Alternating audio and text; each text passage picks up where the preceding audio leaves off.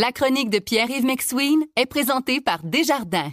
Quels que soient vos objectifs, nos conseillers sont là pour vous accompagner tout au long de votre parcours financier. C'est 23. Voici la chronique économique de Pierre-Yves McSween. Salut Pierre. Salut. Alors, tu as dépensé 29 dollars et 72 cents. Qu'est-ce que je ferais pas pour mes chroniques et garder mon indépendance? Alors, euh, T'essaieras de le mettre sur ton compte de dépenses? j'ai pas le choix, j'ai pas le choix, je vais déduire ça. Je vais assumer les coûts. Écoute, je t'explique, euh, il y a beaucoup de ces temps-ci des revues de finances personnelles Ouais. pour aider les gens à mieux gérer leurs finances. Surtout à la période des REER. là. Réel, exactement. Et je me suis dit, tiens, je vais en acheter trois au hasard. Et je t'en, présente trois. La première, c'est Protégez-vous, finances personnelles 2024, le guide budgétaire pratique. La deuxième, je me suis dit, Philippe, faut que je sois ouvert d'esprit. je m'en vais vers mon âge d'or, moi aussi. Et donc, j'ai acheté, j'ai acheté le Bel Âge, hein, la revue qui parle de votre argent dans le numéro euh, ce mois-ci, février. Et j'ai aussi acheté le 275 trucs pour mieux gérer tes finances personnelles de la semaine pratique avec un éditorial de Pierre-Olivier Zappa. Alors, je commence par euh, Protégez-vous. Je vais t'avouer que je l'avais pas ouvert avant de l'acheter. C'est parce que Protégez-vous fait une grille budgétaire. Mais quand tu l'ouvres, c'est vraiment une grille budgétaire. C'est-à-dire que de la page, mettons, 13 jusqu'à la fin, c'est juste un fichier Excel sur papier. Donc, tu comprendras pas que- vraiment de conseils. non, ben au début, on t'explique évidemment que faut couper dans les dépenses, des dépenses variables, des dépenses fixes, comment économiser, mais c'est très très sommaire au début. La revue se résume vraiment de la page 13 jusqu'à la page 60 à une grille Excel sur papier. C'est-à-dire que c'est à l'ancienne, t'as tes postes de dépenses qu'on te fait penser comme genre t'as un loyer, hein, t'as des dépenses comme ça, donc soins de santé, et on t'invite à faire ton budget de l'année par colonne. Je vais t'avouer que sauver peut-être si vous êtes un peu techno 10 pièces et aller pas 10 pièces c'est moins cher celle-là c'est 9.95 ouais. Puis allez simplement ouvrir votre Excel, ça va être gratuit. Deuxième, euh, deuxième c'est le, Le bel âge. âge. Le bel âge m'a attiré évidemment parce que Julien de Chambranville là, sur le dessus, c'est-à-dire Grégory Charles, et ça te démontre comment le temps a passé. Euh, non, euh, c'est intéressant le bel âge parce que pour vrai, je vais être bien honnête. Là.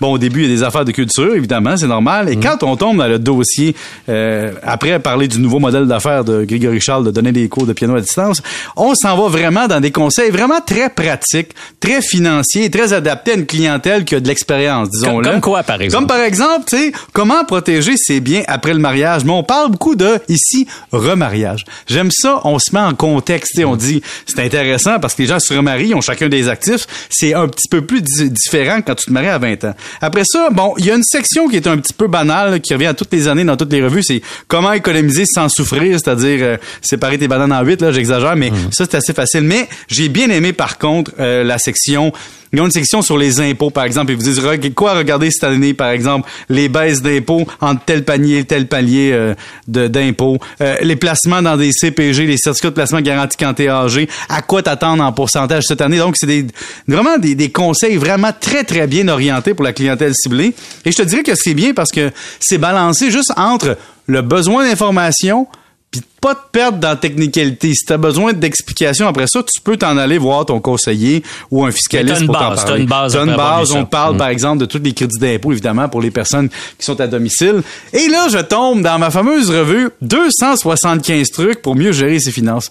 Euh, je dois avouer que j'ai été probable attiré par euh, l'éditorial de Pierre-Olivier Zappa chez TVA, qui est maintenant hein, de chef d'antenne, qui dit que pour lui aussi, l'année a été difficile au niveau financier. Je- il était obligé de couper. Là. Je me dis, le chef d'antenne à TVA, il a dû couper le caviar, mais c'est une petite taquinerie en passant. Mais il y a, j'ai- tu sais, il y a des choses que j'ai trouvées comiques parce que, tu on dit 275 trucs, mais c'est pas nécessairement des trucs. Des fois, c'est des affirmations. Des fois, c'est une donnée séparée en deux. Disons que c'est 275 idées sur les finances personnelles un peu plus. C'est intéressant? Oui, mais tu sais, il y a des choses qu'il faudrait vérifier. Comme par exemple, il y a un article qui est Comment faire un budget et s'y tenir. Et là, on dit Pour vous aider à construire votre budget, voici quatre outils, dont une application qui s'appelle Mint.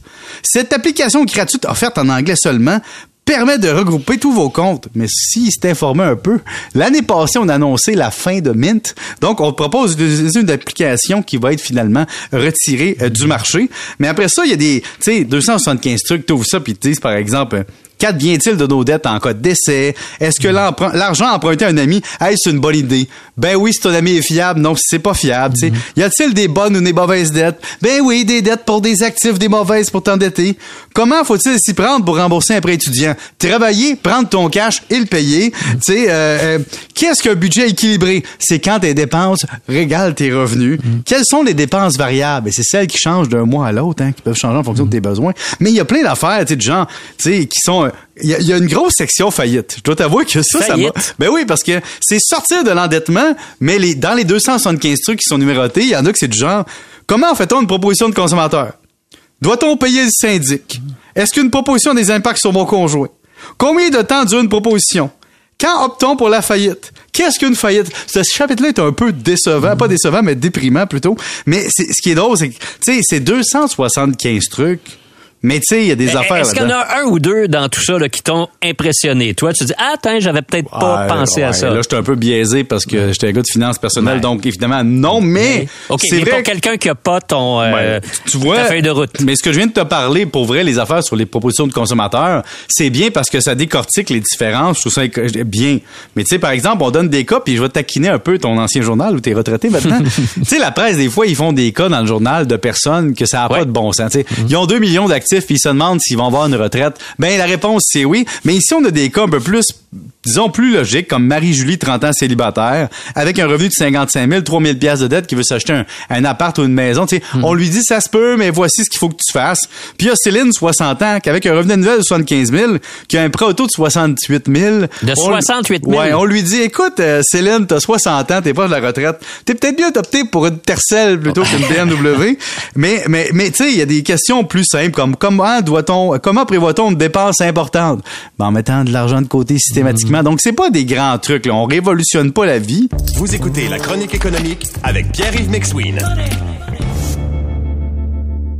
Mais, mais c'est pas des grands trucs, Pierre-Yves, je suis d'accord avec toi, mais parfois les trucs les plus simples, quand tu les apprends quand t'es jeune, ça t'aide. Moi, je me souviens quand j'ai- commencé à toucher euh, des, des salaires euh, réguliers. Ça me la presse, ça, là? Euh, oui, oui, oui, oui. À la presse, euh, il y a quand même un certain nombre d'années. Euh, J'avais lu un article qui m'avait aidé à ce moment-là, puis l'article disait commence par te payer toi-même. Autrement Oui. dit, avant de payer ton hydro, ta carte de crédit, ton appart, garde-toi une petite portion. Ça n'a pas besoin d'être énorme. là. Ça peut être un 10 piastres, 20 par paye, peu importe. Puis mets-le dans un compte. Paye-toi en premier. Assure-toi d'avoir ça.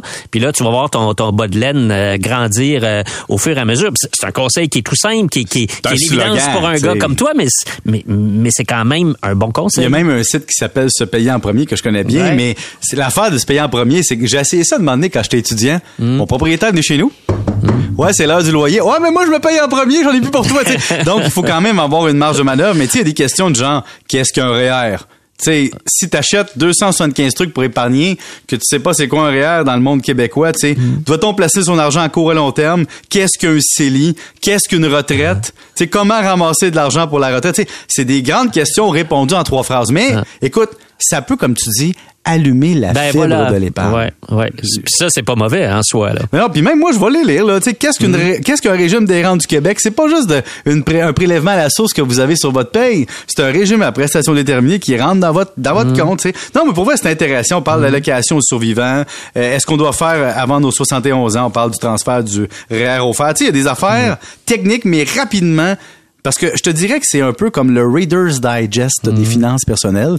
Tu mets ça à côté de la toilette et tu lis un ou deux conseils par jour. Tu sais, au bout de 100 jours, tu vas avoir fait le tour. Tu comprends? Ouais, mais il y a tellement de gens qui en lisent pas de conseils financiers. Alors, de ce Ah. côté-là, au moins, c'est bien. Écoute, si l'an prochain, il y avait un quatrième guide Oui. à vendre, là, en plus de celui de Protégez-vous du bel âge puis les 275 trucs de la semaine, et que ce quatrième opus était rédigé par, disons, quelqu'un, je vais dire un nom au hasard, euh, Pierre-Yves McSween, Qui par exemple. les hein, boss? hein? Appelle les boss, appelle ça, on va appeler ça la revue du 98.5. Ouais, c'est ça. Mais ce serait quoi, t'es- tu sais, spontanément, quelqu'un qui dirait, hey, M. McSween, avez- avez-vous un conseil pour moi? Un conseil qui pourrait me suivre, là, à peu près toute ma vie, un bon conseil pour mes finances personnelles. Comme je ne suis pas capable de faire simple avec compliqué, je dirais un conseil, va lire ma trilogie de livres, c'est finances personnelles. Ouais, une fois que t'as dit ça, Mais pour vrai, un conseil, t'as raison. Le conseil, c'est de voir, tu sais, pour vrai, moi, c'est psychologique.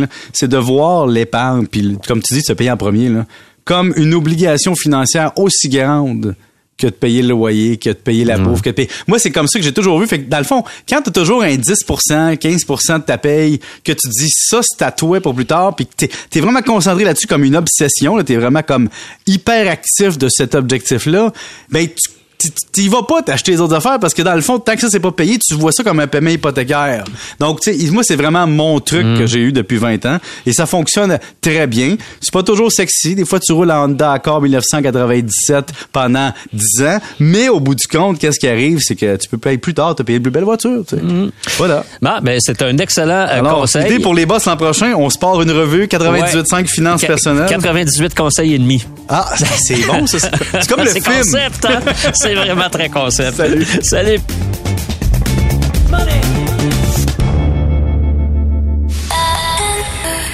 C'est 23.